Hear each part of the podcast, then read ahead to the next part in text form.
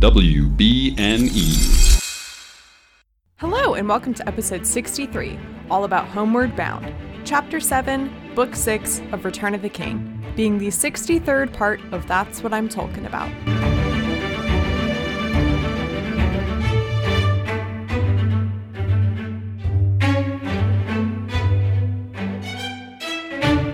My name is Mary Clay. If that's too complicated for you, just call me MC. And today I'm joined by Caitlin and Joey of Shadowfax. Welcome. Thank you. Thank you. And um, as I understand it, you guys also have a Nancy Drew podcast. Uh, stream. Uh, Nancy Drew like game stream. Oh, okay, yes. gotcha. yeah, we're, we're slowly working our way through all the old point and click games, which is a lot of fun. I love that. That is so amazing. um, but even but like even more amazing is your podcast Shadow Facts, which is dedicated to the horses of Lord of the Rings. Yeah. So in the Tolkien world. So why don't you guys in- introduce yourselves a little bit and tell the listeners a little bit about that? Well, I'm Joey. I use they them pronouns, and Shadow Facts is a podcast about Lord of the Rings, but only the horse parts. Um, we aim to discuss every horse mentioned or visible on the screen. Caitlin, do you want to add to that? Yeah, yeah. Uh, I'm Caitlin. I use she, they pronouns.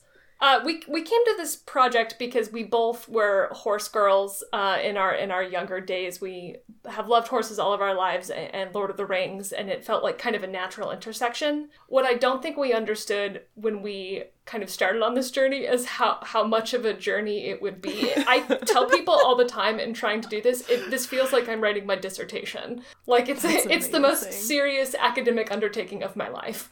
Yeah. It's amazing. I think truly. After finishing recording episode seven yesterday, we were at 240 something horses. hmm And like we That's so have, many like we've named all of those horses. All of those horses have names. See, see here. So here's the thing: is is Tolkien? If he were alive today, he would a hundred percent love what you guys are doing because he I hope so. loved horses. Yeah. and I make I make fun of him so much for him, and we'll we'll get a little bit of that in this chapter where we have a moment, a like dramatic moment mm-hmm. with Shadowfax. Yeah. Yeah. And he loved his horses. He does. And I don't know if y'all are on TikTok or at least watching TikToks, but there's this one sound that's really popular and it's like long silence and then someone goes, "Whose horse is that?"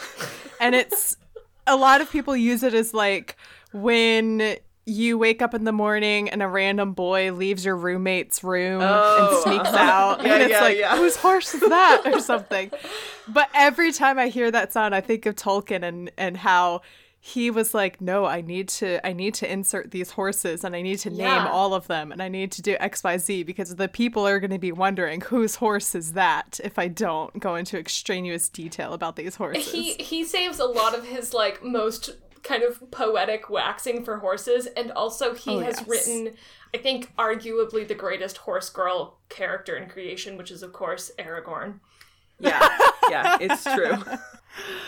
Oh, it's so great, so great. And then um tell me a little bit about how you both got into Lord of the Rings. My dad read them to me when I was younger, um, starting with The Hobbit. Um, and and I loved them. I, you know, made myself a cloak that I would wear when I walked to fencing class as a 13 year old. You know, like Oh my god, you did fencing? Yeah. That's amazing. Um, Caitlin did too, more seriously in college, but um, and I would This like is Yeah, amazing. yeah. you write know, later little when I notes was in an Anglo-Saxon. Right.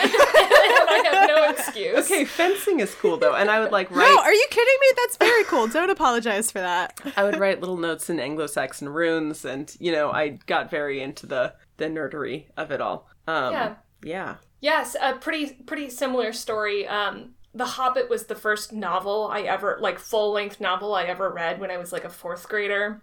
Um, my parents actually the, the the version of the book that I'm reading today is my the like 1994 binding that like my parents bought for me to read. Aww. Who knows like chicken and egg which came first? Like Mm-hmm. In terms of like loving Lord of the Rings and fantasy stories like that, like then kind of spinning out into both of our like lifelong love of horses, and we are both very much sword gaze.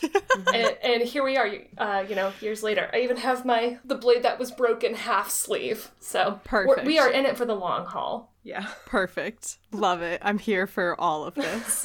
so we are here to discuss chapter I think it's 7. Yes. Yeah, we, we Yes. just had we difficulty with Roman numerals on our own podcast, but yes, seven. I struggle with it. I've been doing this podcast over a year now. I'm almost done with Return of the King. I still can't for the life of me read Roman numerals. Yeah, it shouldn't shouldn't be this hard. Oh, yeah, yeah. Um, this is uh, chapter seven, Homeward Bound, which all I could think of going into this was the movie Homeward Bound. Those movies were inappropriately sad for children. Yes, like why? Yeah. why did they have to do that to us? I still have um there's like multiple homeward bound movies. I still have the scene with the golden retriever getting stuck in a mud pit. I'm too old. That's not true. There's nothing you can't do. I have nothing more to give chance. And it's time for you to be on your own. But I want you with me. I love you, Shadow. You've learned everything you need, Chance. Now all you have to learn is how to say goodbye. That's playing in a loop in the back of my head somewhere. Like it's just Ah! it's too much. like why did why did filmmakers decide be like hey we're gonna make an entire generation of children inexplicably sad for the rest of their I, I know it's from the Don Bluth era where like anything goes, no matter how like dark and sad it is. Like this is children's media. exactly Mm-hmm. um the good news though is that in this chapter there is not a single golden retriever stuck in a mud pile Yeah. a mud puddle to be found I don't know. So, Mary and that's good. Are here. that is true they do they do very much have personalities of golden retrievers that's very accurate so uh they are now leaving where were they? Rivendell. They've left bilbo behind. Sad. I still think they could have carried him or something but whatever. Yeah. fine. Um and they start approaching Bree and as they're approaching Frodo feels this pain in his shoulder where he had his injury. Yeah. and he says that it was a year ago today that he got stabbed by the ring wraith. And it's just wild to me that, like, the just again, the pacing of these books for me is all over the place because it starts off in Fellowship of the Ring in the Shire and like 17 years pass. Yeah. and then they spend like two weeks walking and it takes up the course of like 200 pages and then eventually at one point tolkien's like in the span of like one sentence he's like and two weeks passed and it's like no you don't get to do that like what's happening here and then Yeah, the scale of it is so big. from the time that Two Towers starts to Return of the King starts, it's been about two weeks have passed, and that Yeah. seems insane to me. Anyway, so like, Like the very compressed. Yeah. Yeah, so the fact that that Frodo is like, it was a year ago today that I was stabbed, and he says, uh, the wound aches and the memory of darkness is heavy on me. And Gandalf is like, yeah, there are some wounds um, that can't be Cannot be wholly cured. cured. Yeah. Yes. Yeah. And Frodo says he's like, "Yeah, there's no there's no going back and this will just always be with me, but let's let's continue onward." And this is the Oh, yeah, he says, "Where shall I find rest?" And then it says, Gandalf did not answer. Yeah, that's- this like that's this rough. little these lines of Frodo's are just like heart wrenching to me. Mm-hmm. Like though I may come to the Shire, it will not seem the same. For I shall not be the same. I am wounded Mm-hmm. with knife sting and tooth and long burden. Where shall I find rest? And it's just ugh. And like I don't know. There's lots of stuff about Tolkien like knew the horrors of war um, before writing this book, and it feels you know I mean it's so evocative of like Frodo has gone through a horrible trauma um, and is changed, and even though like it's good to be going home, like going home is not the same. Yeah. Yeah. Well, and even, you know, he does he does have this moment of kind of um of darkness and despair and by the next day he's already, you know, the pain in a unease had passed, and Frodo was merry again, as merry as if he did not remember the blackness of the day before, which Yeah. um, I think is actually very comforting. So many of the characters really experience these, like Joey said, big T traumatic things, and it's this reminder that like healing and recovery and growth after things happen to you like is nonlinear. Like there are Yeah, the, there are bad times. And that does not preclude the possibility of good times again. Mm-hmm. Yeah, this idea that like today might feel very heavy and dark and weighing on you, but that mm-hmm. doesn't mean that, you know, you will still feel that same way when you wake up tomorrow. And just this idea of you should try, you know, you should continue and see what tomorrow feels like because there's a very good chance you could feel totally different. Well, and even and even feeling those bad feel like that's not that's not failure. That's not like that's not um taking steps backwards. Like it, it's it's a process right. and a journey, just like everything else that they've gone through. Yeah, because they've had, oh boy, these hobbits I have know, had they've been put through the ringer. Everyone has. just since the ring was destroyed, they've had a lot of it's an emotional roller coaster because for there's like the emotional high and adrenaline and everything of the ring is destroyed and oh my god, we're not gonna die in Mordor. This is fantastic news. Yeah. And then they go to Ithilien, I think is where they have this like big party and feast and uh, Sam and Frodo see Merry and Pippin again and everyone they see Legolas and get and it's all great and happy. And then when they get to Minas Tirith, Frodo's like, "Hey, I'm ready to go home," and Aragorn's like, "No, you're not leaving until I get married."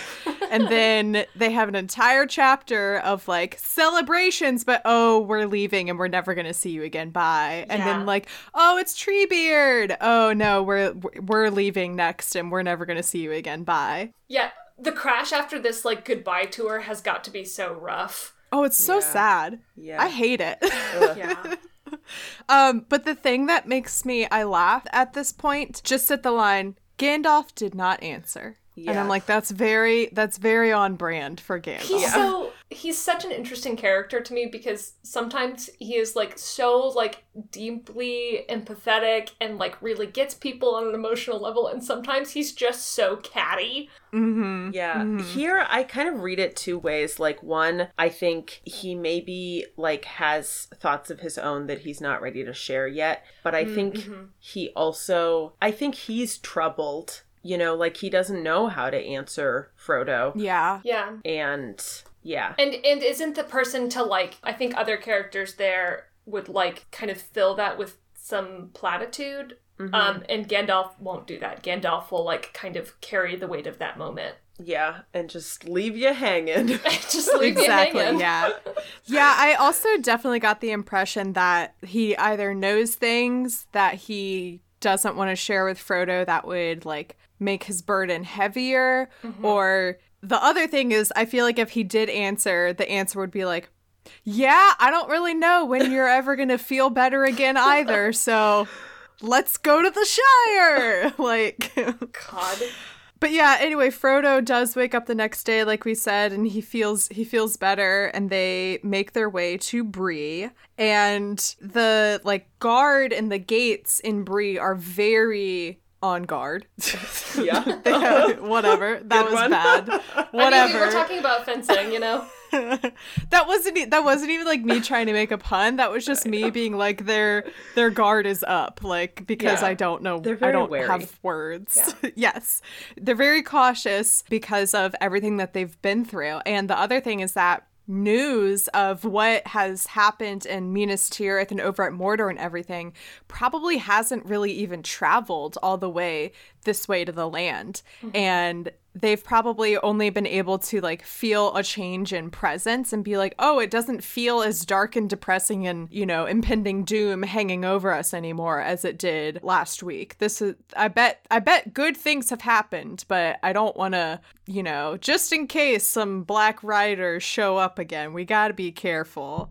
And so because of this, no one is no one in Bree is like stand this just made me laugh because it says their hearts sank a little for they had expected more welcome. So no one in Bree is like standing there like, "Yeah, woohoo! Everyone's home from war." Yeah, that And- like anonymity is so sad because they just like they the hobbits have given up so much, you know, kind of like on behalf of the larger good. And so for them to just kind of like slide home without fanfare is is Yeah. you Yeah. understand why, but it's it's sad. Yeah.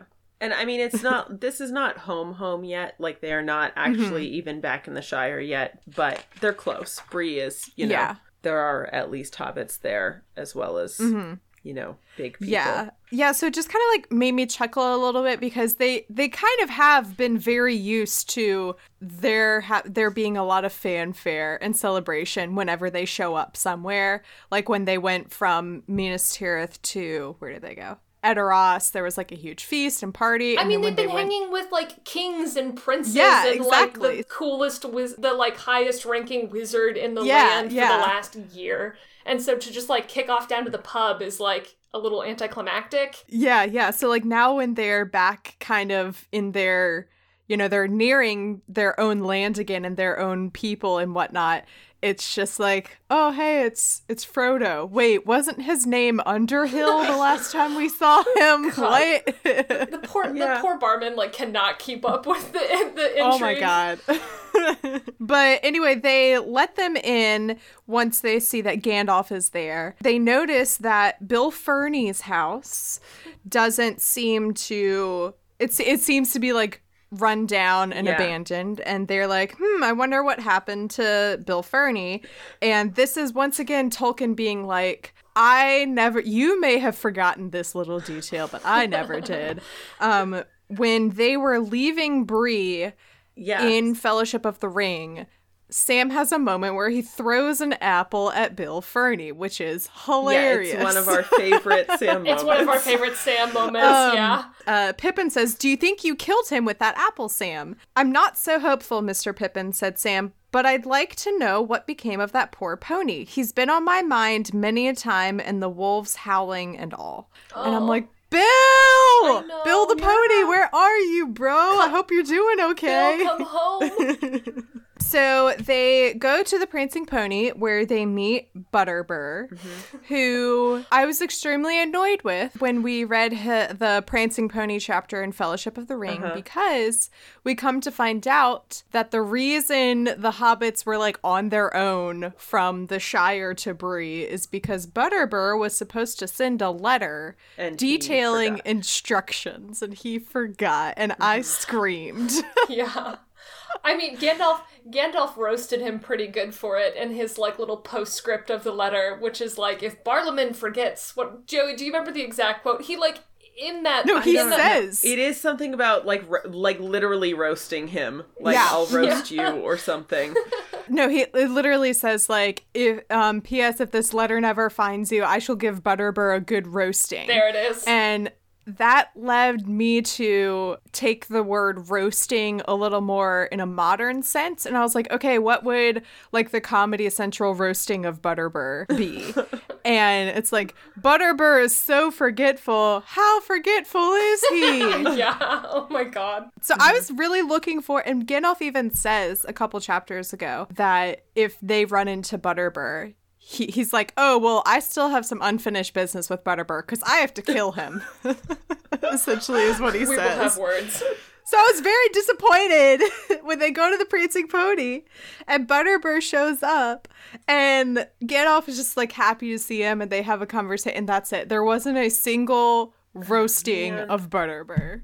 God. I was I was very disappointed in you, Gandalf. How dare you? Butterbur has kind of a dramatic entrance this time around too. Like like you were saying, things have been amiss in Bree, and so um, they go in and Nob the Hobbit, which w- we can't we could not get over that name. Like the the match the match set of Nob and Bob, the And two Bob. employees Oh, yeah. the inn, and like Nob is like Mister Butterbur, Master, they've come back, and Butterbur comes out with a cudgel, like ready to start. He's Yeah. like, "Oh, they're back! I, like, let's go! I'm ready!" And then sees that it's Gandalf and the hobbits, and is immediately like, "Oh, whew." Yeah, he's like, Nob, you should have just said that it was friendly people. like I was here ready to cut a bitch. Yeah, like, but I do. I love that like Nob instantly recognizes them and is sort of excited. Like, like you know, a year ago these travelers were here and it was like wild and it was like we were part of something I don't know, sort of bigger and mysterious. And Mm-hmm. I've kind of been thinking about it since then, and now they're back. Oh, that's a that's a much nicer read on it. Like I'm thinking of like my time waiting tables, and I would get people who would come in sometimes and be like,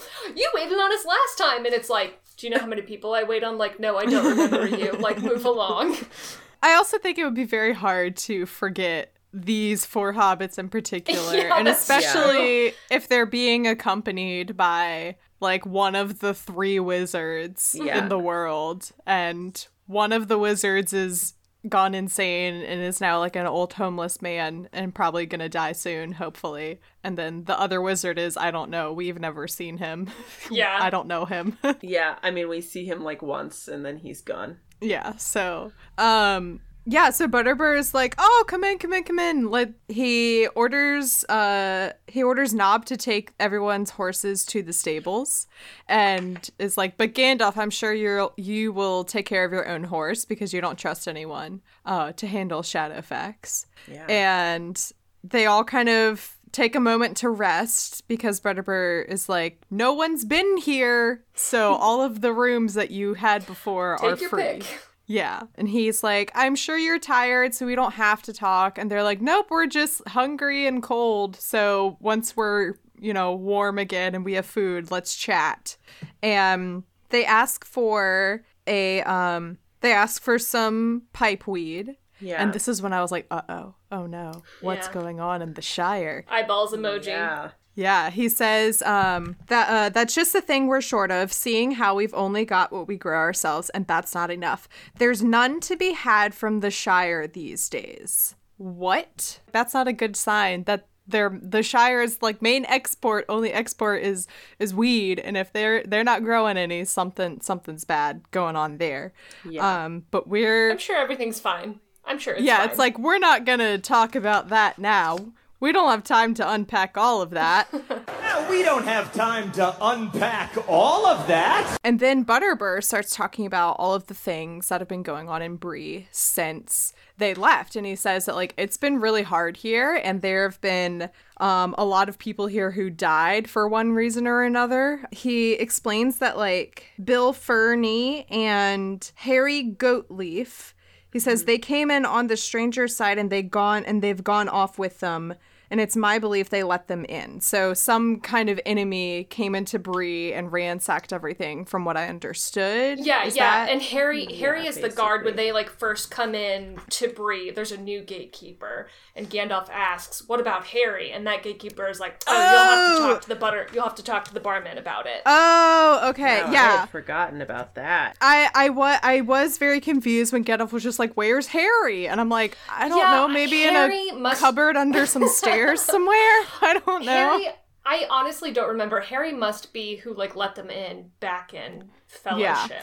Because once again, we've forgotten a lot of details. You know, Tolkien would never. Right. He has his his little notebooks. Yeah. Yeah, and now they're out there like living like brigands in the woods, just like robbing people. Yeah, and and it's kind of this. ri- And he and Butterbur also talks about and says that like, oh yeah, well, no one like no one comes to bars anymore, and there's not this ama- there's not this same like jovial attitude that everyone had when you were here a year ago, and things are very different. And kind of like we were saying earlier, it has to do very much with the realities of war. And like just because you mm-hmm. come home from war, it doesn't mean that things go back to normal and it's all happy days from here on out. There are still a lot of like harsh realities that you don't realize don't just magically end when the war ends. Yeah. Well, and we had started to see that beginning to affect Bree when they were through the first time a year ago. Like, there's actually there's a line where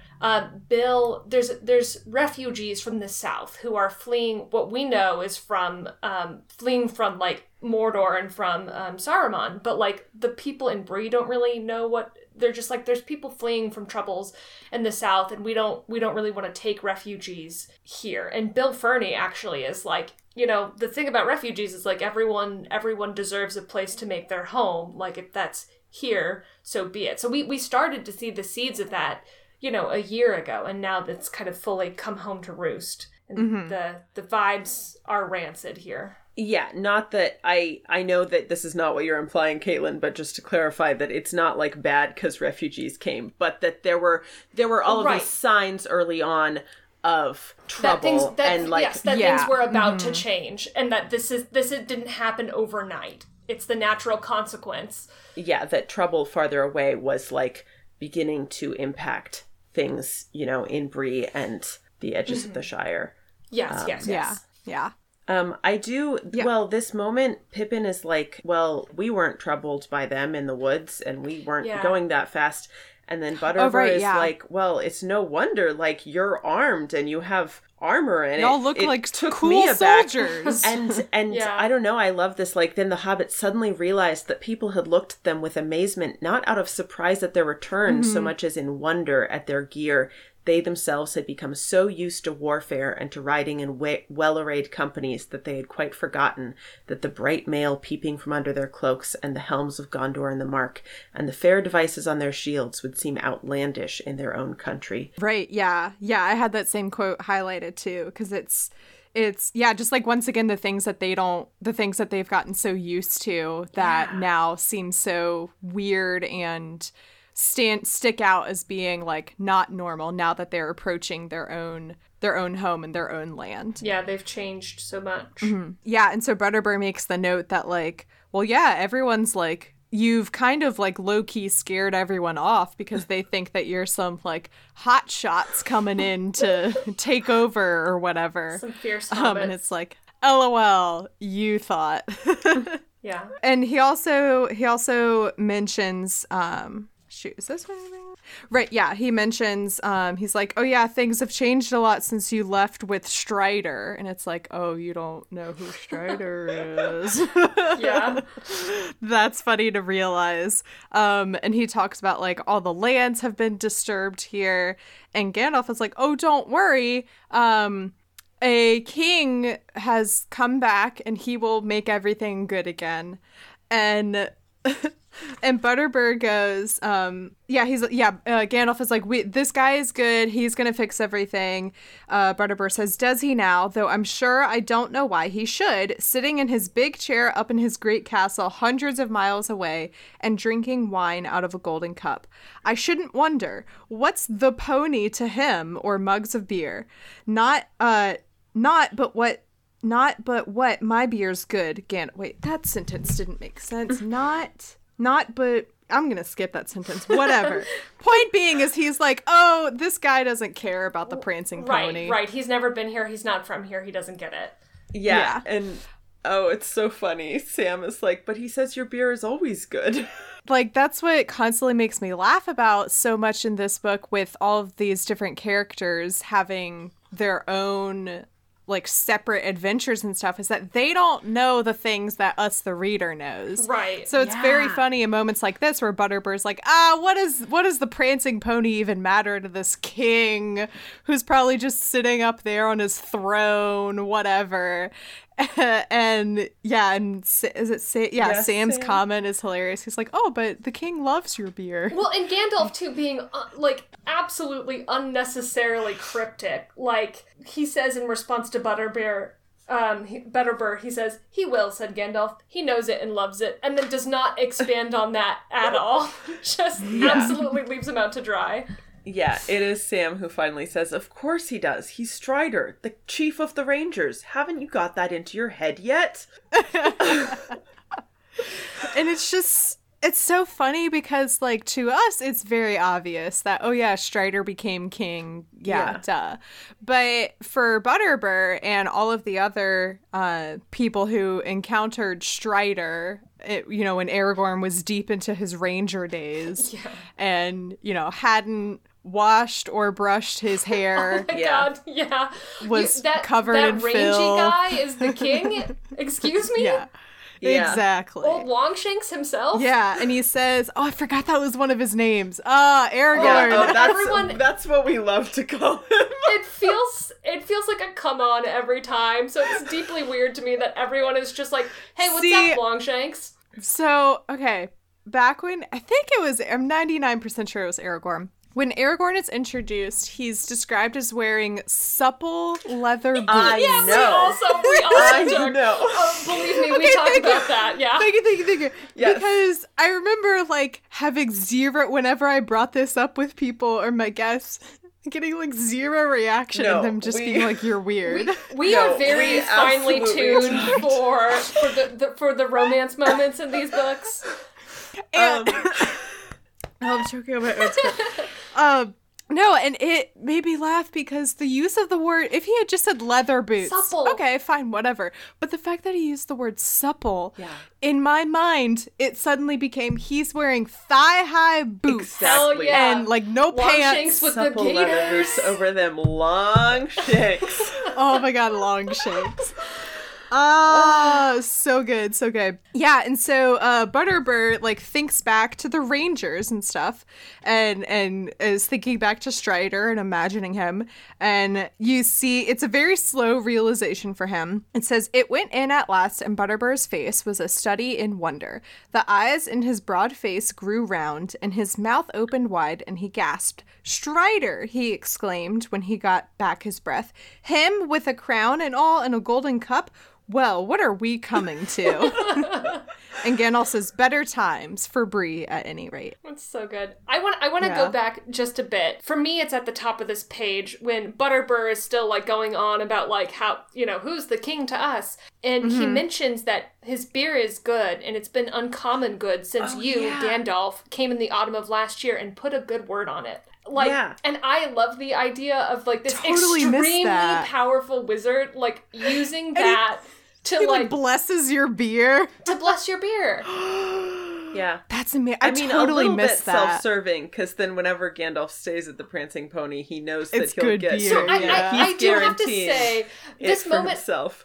actually clarifies something that has been a point of contention between Joey and I on our podcast about Gandalf using magic, which is that the first time they send Bill off outside the gates of Moria, Gandalf tells Sam as Bill is like riding away and Sam is distraught thinking that Bill is going to be like attacked by wolves or whatnot. And Gandalf says that he put a spell of protection Well, on Gan- I mean, Gandalf like acts it out at least. Like he Yeah. puts his hand on Bill's head and says, like, you know, may the Lord keep and bless you, or whatever. Yeah, I mean, yeah, that's go, not like, what he go, says. Go, go and But- go and grace my child. Like, yeah, but he's, he's like, you know, I'll, may you stay safe and and get back safely. And when we talked to Molly Knox Ostertag in a, a couple episodes ago, um, we ended up discussing this moment, and Caitlin brought up that I thought that- it was a. I thought it was. I thought Gandalf was lying. Like not Yeah, cruelly. I thought it was, was a very trying to, kind like- white lie to make Sam feel better about right it. to just mm-hmm. comfort him, and I thought that was Gandalf actually like Actually using magic. but if magic. Gandalf is out here just blessing the beer, Bill. like at the inns he likes, then like yeah, Then why not I, then bless he the absolutely ponies? did you some horse magic. I mean that's priorities right there. You Yeah, know, we- when we you're must- some grand, We must protect the boy. you're some grand, all-knowing wizard, and the things you use your magic on are one, beer, two, ponies. That's- that's it. that's great. It's like Arwen giving up the light of the even star, like to, st- to stay with Viggo Mortensen, and Gandalf is just out here like, I bless you, beer, I bless you, Bill. Like, it's That's very it. good to me. beer, beer and Bill. Beer and Beer and Bill. That's all you need in life. Yeah. You know. Wow. and speaking of Bill, Yes. That's what happens Ah. Yeah, Nob comes back and that reminds him, uh, talking about the horses in the stables and whatnot. He turns to the hobbits and says, If you recollect Bill Ferny and the horse thieving, his pony, as you bought, well, it's here. Come back all of itself it did. But where it had been to, you never wait, but where it had been to, you know better than me. It was as shaggy as an old dog and as lean as a clothes rail, but it was alive. Nob's looked after it. And Sam says, What? My Bill? Well, I was born lucky, whatever my gaffer may say. There's another wish come true. Where is he? Sam would not go to bed until he had visited Bill in his stable. Oh, I am not okay. this is like you could not there could not be a better moment for like us and our podcast specifically to be on than for like the reunion of Bill and Sam. Sam just loves Bill so much and I love it. And then also like like they're coming back, right? And so many things I'm sorry, I'm having so many feelings. I'm in a glass case of emotion. So many things have changed and like mm-hmm. Bree is like dark and scarier darker and scarier than it was before and like they're hearing weird rumors and like what if nothing is the same but then bill is there and it is like proof that even though lots has changed and they're you know emotionally wounded in various ways there's also ways in which like sam's loyalty and nurturing has has endured um not just through getting the ring to mount doom but in this like more ongoing like future reaching way because bill is okay and he came home and they're reunited Yeah. Bill is okay. Yeah. Yeah. Especially because the previous chapter is called Many Partings, and there were many partings indeed. Yeah. And then later in this chapter, Gandalf leaves us. Okay, whatever. so it's it is nice that like we have a reunion at least, you know, with all of these people leaving us, we at least get to see Sam and Bill reunited once more and to know that I just what I want is a spin-off, kind of like a Rosencrantz and Guildenstern are dead uh-huh. thing, but I want it with Bill the Pony and it's Lord of the Rings told through the eyes of Bill the Pony. and it follows him um, from the point that uh, I guess he is bought by the hobbits when they leave Bree, and shows like his journey after they have to leave him outside of Moria, Yeah. and him journeying back to Bree, Oh. and and like, but like I don't know. It's but like it's I know it says that he he was um Shaggy is an old dog and Lean is a clothes rail. So I don't want it to be a sad thing where we show him like fending off wolves or you know running like being sad. I just want it to be like a funny thing of like we flash forward and there's you know Gandalf fighting the Balrog and they're running from Moria and then we just cut to Bill the pony and he's just like Chomping some eating some grass. grass. Yeah. yeah. And then, like, we cut to uh, everyone in Lothlorien mourning Gandalf and blah, and then cut to Bill the Pony, and he's like standing on a cliff, like, "Oh, I guess I can't go this way," and he just turns around and goes down a different path. It's that meme with like the different sizes of books. It's like Lord of the, like Lord of the Rings as it is, tall book. Next one, tiny little book. Lord of the Rings. If Lord of the Rings were about Bill the Pony, yeah, because he just Yeah. he, like you know he goes in the first part of that journey and then just just moseys his way back home. A popular version of that meme is always like, you know, Lord of the Rings normally, and then the small book is like Lord of the Rings if blank had an AK or whatever. Yeah, if, if 47. Merry yeah. and Pippin had a gun. Yeah, right. and it's like, yeah, exactly. And it was, yeah, Lord of the Rings if Pippin had a gun. Oh God. Lord of the Rings if Butterbur had sent that damn It's a letter. freaking letter. letter. Well, actually, it wouldn't be that much shorter because the hobbits just would have gone straight to Bree, It's true. and it would have just cut down the first half of Fellowship of the Ring, and Yeah. that's it. But whatever. I mean, I the worst the Um, worst part is I feel like I but like Butterbur is related is relatable here. Like I am very bad at keeping track of pieces of paper as well. So like it's nice to know that my self insert is in here, which is the like the bumbling like absent minded barman. Yeah, yeah, and he, yeah, he even like does that again when Nob walks in, and he like turns to the group, and he's like. I don't know what I was going to say to you. I've forgotten whatever I, you know, whatever. Yeah. Oh, hey, Nob, how were the horses? Oh, yeah, that's it, the horses. So the next day they wake up and uh, it's a much more jovial, happy celebration now because people are coming to see Frodo and everyone and Gandalf now that they've learned that like, oh, these aren't some big shot soldiers. It's just the hobbits. Mm-hmm.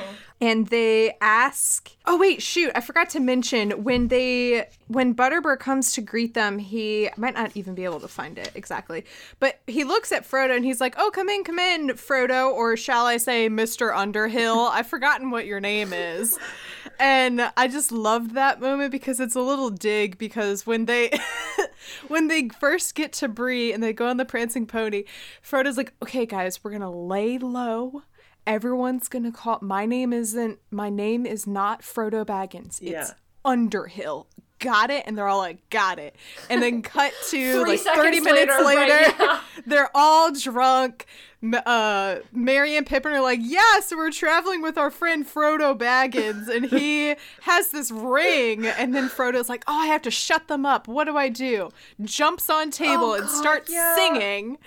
They're so dumb. Anyway, and from that very rambunctious night of drinking and like loud conversation that everyone in the bar could overhear, all these people remember them from that night and they ask Frodo, Oh, are you going to write your memoirs that you were talking about? And Frodo's like, Funny you mention it.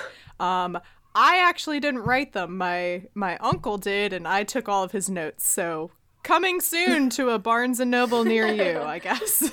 They it says then one of the younger oh, folk God. called one of the younger folk called for a song, but at that a hush fell and he was frowned down and the call was not repeated. Evidently there was no wish for any uncanny events in the common room again. It's so Yeah. funny, but you can also like you can so clearly like picture the like tension and that room is like every it's like the thing where like someone says something and everyone else like immediately breaks eye contact like Don't look at No. him. Yeah. Don't look at uh-huh. him. Don't look at Yeah. him. We don't know and him. I We don't know, him. just like thinking about it's been a year, right? So mm-hmm. like the life that these, you know, Bree folks have lived in that year. Yes, like things have changed and there was like a big fight, you know, prior to New Year's Eve or whatever, but a lot of it has just stayed the same. Like there's been like two notable events since then. And so like that night that something weird happened and no one really knows but they don't really want to talk about it, it is still like fresh in their memories. Um Yeah. cuz it was Yeah. like one of like And- three yeah. things that happened in the last year. was Frodo sang a song and, then then everything went to disappeared. that yeah, night. Yeah. which is both funny, but it's also like it, it is another thing to like drive home like how much a wedge has been driven between the hobbits who went on this journey and the people around them. Like like Yeah. when that happened the first time around, like the scene of like Frodo disappearing and trying to like socially smooth it over in the aftermath so that it doesn't call so that he doesn't draw attention to himself and his group because the whole thing is they're trying to stay hidden and it's I remember it being like a tense scene and that pales in comparison now to everything else that they've been through. Yeah. Yeah. Yeah, and it's just like it's just a weird moment for them for to be reading Lord of the Rings, and then it says a call for uh younger uh one of the younger folk called for a song, but at that a hush fell and he was frowned down and the call was not repeated. The fact that in Lord of the Rings, someone was like sing a song and it doesn't happen. I was like, yeah, I know. Because because every What? everyone has like four ballads in their back pocket that they are ready to bust out at a moment's notice. literally Yeah. like the amount of times no one asked for a song. Yeah. And we got one anyway. And then like the one time someone is like, sing everyone else is like, No. don't do that. Yeah.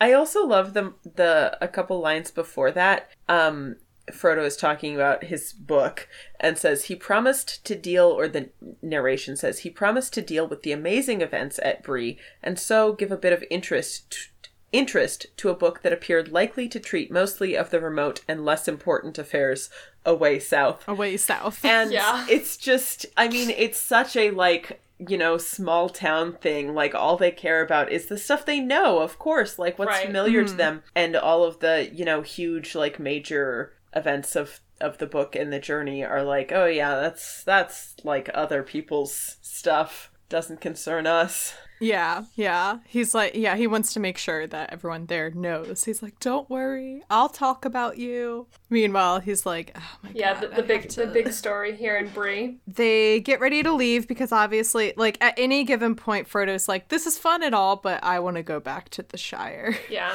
um i'm ready i'm ready to go home and they say goodbye to everyone. They say goodbye to butterbur and bill the pony is with them of course. It says as before he had a good deal of baggage mm.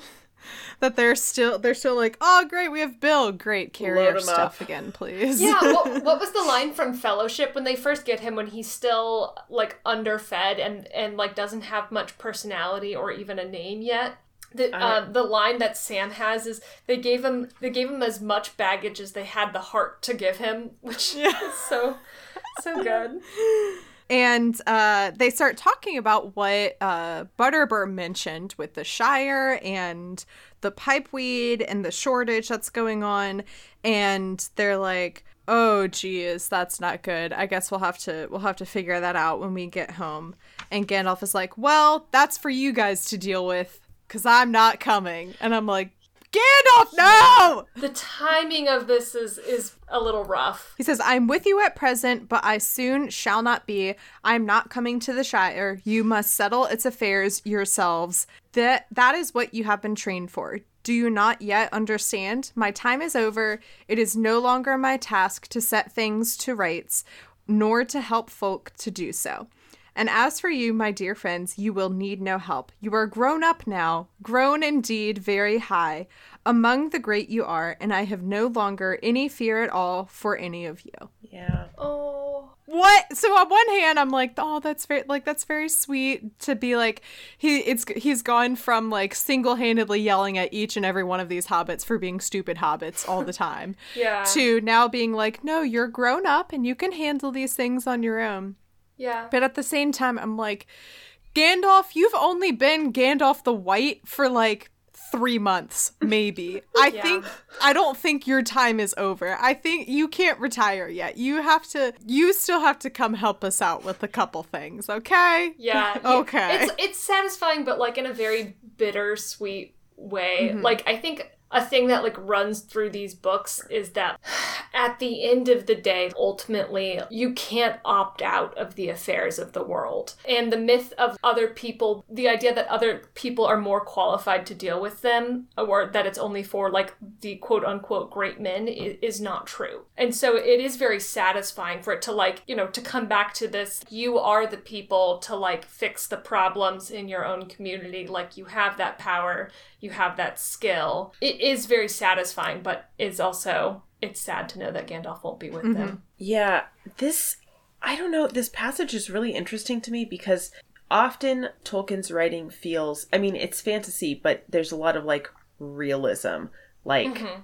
you know, we get a lot of just regular conversations between people and I I don't know. And then here it feels so parable like. We are suddenly in like moral of the story fairy tale land. Um it- Yeah, I that's I don't know, just that that is what you have been trained for and do you not yet understand my time is over? It feels honestly it feels extremely religious. It feels like Jesus being about to like ascend after being resurrected and talking to the disciples and being like, "Yo, like I'm leaving.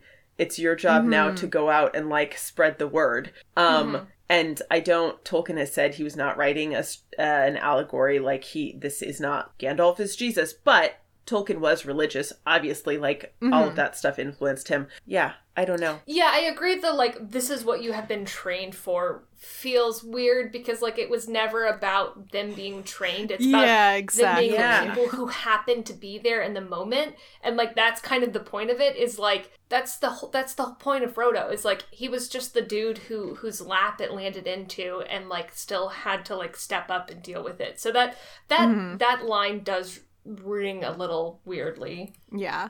All because of his kooky uncle. Yeah. like having to fr- poor Frodo having to deal with Bilbo's issues that like Bilbo's like I'm going on an adventure steal some treasure and then he's like I'm going to f- off to Rivendell for the rest of my life and that's it Yeah. oh to be Bilbo Baggins Have fun with my inheritance. Oh, you thought it was Exactly. you thought it was Bag End? Okay, good luck with that one. yeah Bag end No. more like baggage. And then Gandalf says, But if you would know, I am turning aside soon. I'm going to have a long talk with Bombadil. Such a talk as I have not had in all my time. He is a moss gatherer, and I have been a stone doomed to rolling. But my rolling days are ending, and now we shall have much to say to one another. And this one I was I was I was like, show us show us Gandalf and Bombadil. Show us Gandalf. I knew he wasn't going to, but I was like, show us Gandalf and Bombadil. I need to see this. Personally, I need no more screen time with Bombadil. I am not No, a I Bombadil love fan. him. Caitlin No, I hates love Bombadil, but I love him. I, I don't I wouldn't Thank say that I hate him anymore. Like I definitely hated him as a younger reader of the series, and this time around the ardor has cooled and it's more like I don't enjoy this section of the book very much. Um but like in my mind this is absolutely Gandalf going to like dress down Bombadil for his like yes. complete um for for being for his apathy. probably probably being the most powerful entity in all of Middle Earth, probably even like more powerful than Sauron. Yeah. But we don't know. Because Tom Bombadil's like, nah, I'm gonna stay in my forest. Yeah, honestly, actually. I kind of wonder if because when Gandalf comes back as Gandalf the White, it's not just like, oh, Gandalf, it's not like you had an extra life and now you get to like come back and try it again. Like Gandalf changes. Like he falls out of time. Like he in coming back is a being closer to Tom Bombadil than he was in his previous life. So so maybe this is now they they can speak more as like equals or, or have more yeah, to say to mhm. each other because of that serious change. But I, I Yeah, do want to believe right. it's Gandalf being like, bro, we could have used you. You could have helped us I under- just a like, little bit. I understand that, but I also feel like like Bombadil is like like he's just like the force of existence or life and that's not like an entity that Confidence alive. that has a will to I don't know to act in that way. He just Mhm. is and it's really weird to try to wrap your brain around that when we think of well everyone is a person but like Tom Bombadil isn't a person, N- he's a right. metaphor. He is. yeah. I gonna, he's. I just call him an enigma. He is an Yeah. enigma, and that is it. Yeah, I He- I definitely think like textually this this is more about like Gandalf who has fully pierced the veil like going to have a conversation with the only other person in Middle Earth um who has experienced what Gandalf has. Like not even like Yeah. not even Elrond, not even Galadriel and Celeborn have like experienced what he has experienced. And so I I very much read this more as like um like reaching out for like companionship and mutual understanding than like you tell him. Oh, that's funny because I read it the opposite, where um, maybe I mean maybe he means it friendly, but they uh before they part, Frodo does say talking about Bombadil. He says, "I wonder how he's getting on," and Gandalf says, "As well as ever, you may be sure. Quite untroubled, and I should guess not much interested in anything that we have done or seen, unless perhaps in our visit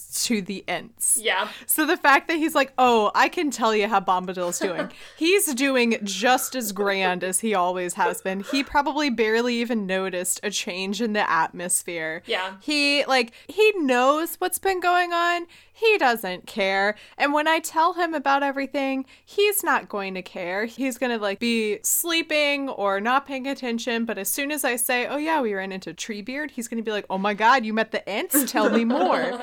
and that's it. Yeah. And I loved that like I mean they were they were definitely like kind of friendly digs at mm-hmm. him.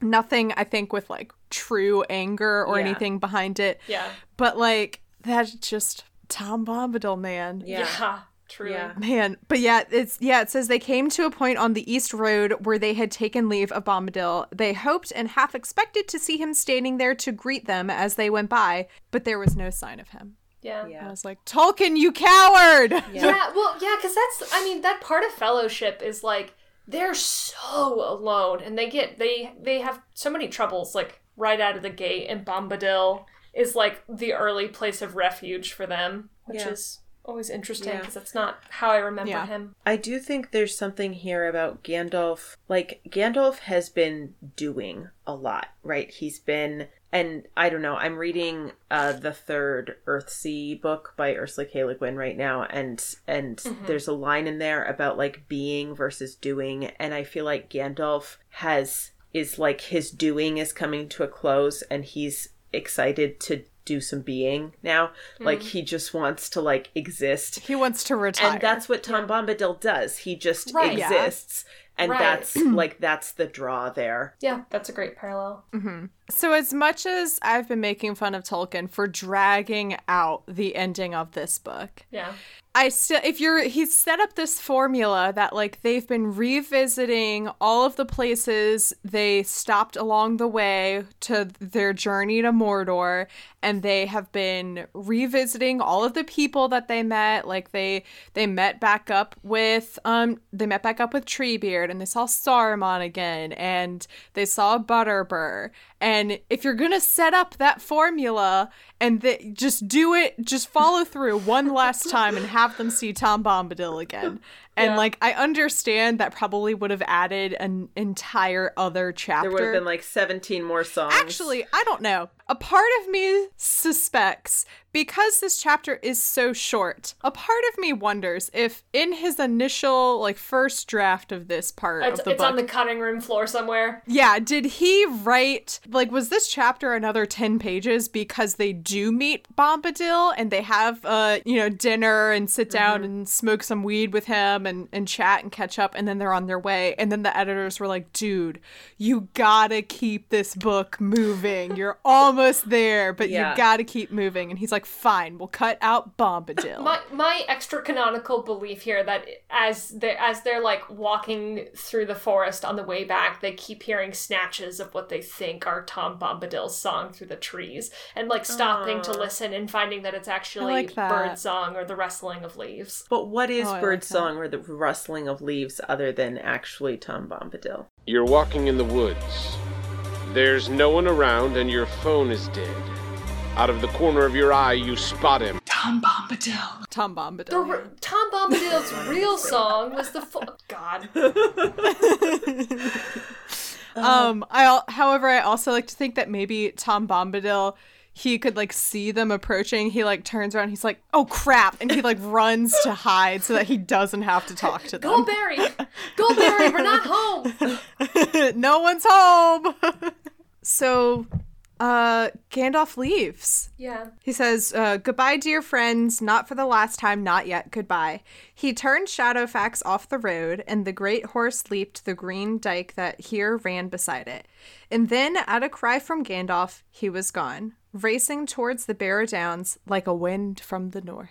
And that's goodbye to Gandalf. I love. He always describes. Goodbye to Shadowfax. Goodbye to Shadowfax. He always describes Shadowfax That's true, yeah. in terms of like flying and or about like wind or Or like an which I arrow, love. like yeah, released shot from from a an arrow from Yeah. the bow. Yeah, Mm-hmm. yeah. and then the Oh. these last lines these these ones got me. These ones got me. it like totally 100% describes what i'm feeling at this Yeah. point in, in the book and at this point in the chapter too. Yeah. well here we are just the four of us that started out together said Merry. We have left all the rest behind one after another.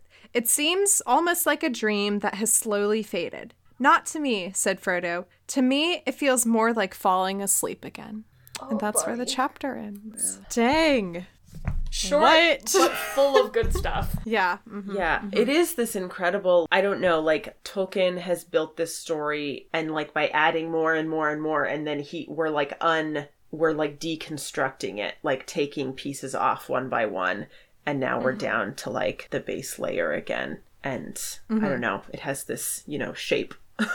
Yeah, it's very yeah. Someone, um, I think it was yeah, I think it was my guest who I had on for Many Partings, pointed out that they say goodbye to everyone basically in the order that they met them, like Yeah. in reverse order, and it's those like small things that when you look back and you it like adds so much more like weight to it. I guess I don't know, Yeah. but like Yeah. it's just it's just so weird because you never see in so many stories you never see this like reverse journey home Yeah. If that makes sense. Yeah, because I think it's a thing that's really difficult to deal with, both from a craft perspective, like as the writer, but also as the reader. The hardest part of the story is always the ending and the realization that after these kind of like great heights, where do you go from there? And so mm. it's so, I think, powerful here to see like Frodo struggling with that same feeling, like on the page. Yeah. I actually I realized recently that I kind of like it when books kind of deal with that kind of crash because I feel that crash when I finish a book sometimes. You Yes, know, like absolutely, yeah. like you finish the book and there's like this big climax and then it's over and and it's kind of nice to be able to like process some of that feeling like with the characters With who the are characters, also yeah, processing those feelings of like the weird like denouement crash. Yeah, it's And- it's the it's the drive home from summer camp, you know? Yes. Yeah, exactly. Yeah. Yeah. All right. So, Caitlin and Joey, this brings us to the end of the chapter discussion. Uh, is there anything that we like glossed over or any like random thoughts that you didn't get to share? Do, I, I'm worried. Do you think we adequately expressed our love for Bill the Pony? I just I need everyone to know.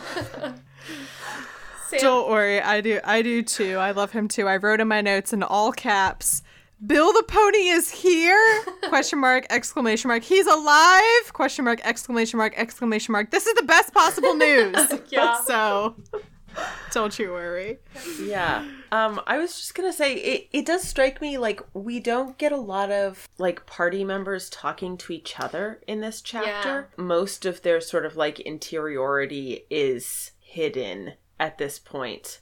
Like Yeah, we get, you know, a little bit of Frodo, like his exchanges with Gandalf, and then this little exchange with Merry and Frodo at the end. But I don't know. I mean, we're not It's very like external. yeah about we're not the things that are happening around them. Mm-hmm. exactly we're not here in our reread yet so i'm curious to see you know like how much that happened in the previous chapter and how much that happens in the you know the last couple but that's the thing i like this felt Like like, a good most. chapter to me but i want Mm-hmm. more of like them Yeah. talking to each other and yeah i don't know i'm just Yeah, I totally get that. it, it is interesting to me because, like Joey said, we're not here yet in our reread. We're still in Two Towers. Um, but like jump jumping ahead, like something something about the overall tone like felt different enough that I feel like I would have known that we were in return, like regardless of the plot happenings. So I'm excited mm-hmm. in our own reading to like, and, and I would say the same of like Two Towers and Fellowship. So I'm excited to like, you know, be there like as that tone shifts. yeah Yeah. All right, cool. Well, this brings us to the end of the episode. What would y'all like to plug and share with the audience? Probably Shadowfax. Um, yeah, you can find us on Twitter at Shadow Facts ShadowFactsPod. That's facts as in F A C T S or horse treat sized pieces of information, as we like to say. um, yeah, and you know, if you love horses or don't know anything about horses, um, I we hear from our listeners that it is equally enjoyable both ways. So Nice, nice. And then, is there anything um, that you guys would like to recommend that you are enjoying that you think uh, other listeners might enjoy? So, whether it's a TV show, a book, a, a movie. yeah, listen to. Friends at the Table. Listen to Friends at the Table. Friends at the Table is an actual play podcast about smart characterization, fun interaction between good friends, and critical world. I messed it you up. got the three things just in a different order.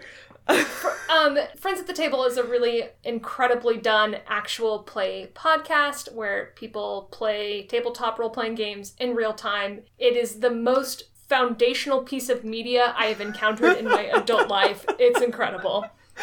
And Yeah, they, That's awesome. Yeah, seconded. yeah, I That's would recommend that's you start amazing. with Marielda, which is a, a, a, a short arc about trying to heist God in a like fantasy setting. Yeah, it's Nice. It's, it's Perfect. good stuff. It's, it's good stuff. Awesome, awesome. That's what I'm talking about is a proud member of WBNE. You can learn more about the network by going to WBNE.org, where you will find all of our other shows like Late to the Party. In a world not unlike our own. It is a balmy 80 degrees in Miami, Florida. I'm chaotic neutral tiefling monk. I don't recall there being tieflings in Miami. Now you know that hammer toss isn't an actual hammer, right? It is in this universe. Okay. No, it's a, it's a big ol' it's a big ol' hammer. It's a big old sledgehammer. Where magic and monsters run rampant. Kind of looks like a bug monster. Oh, Jordan has showed us a diagram of, I think, Red-Eyes Black Dragon from the Yu-Gi-Oh! Oh series. my god. Uh, well, I speak infernal, so I'm gonna ask it what the heck it is. A real estate agent. Lily Davis, who sells real estate by day. A football coach. I love you. Don't touch my flowers. A failed actor. I am a former Broadway star. And a teenager. Sunny days, a student in college, crazy, right? Must save the world. And you're waving your clipboard back and forth, and Do I feel my clipboard connect with something? Yes. Coming March 23rd to WBNE. Late to the party. The cover art is by Graphite, aka Vaishon Brannon. You can support him on Instagram at graphite.vmb. You can find the podcast on Twitter and Instagram at Tolkien About Pod, and you can also join the Facebook group. You can find me on Twitter at MC What's Up and on Instagram at MC Down for What. You can become a supporter of the podcast by going to patreon.com slash Tolkien About Pod, where you will find a variety of tiers and financial support for whatever your situation is. And you can also become a sponsor of the podcast, like Clark. Clark, thank you so much for being a spon- words sponsor and supporter of That's What I'm Talking About. I appreciate your continued support very much. A couple weeks ago, the discussion question was Who was your favorite couple in fiction? Casey in Discord said Eleanor and Chidi from The Good Place. Yes, duh, uh huh, of course.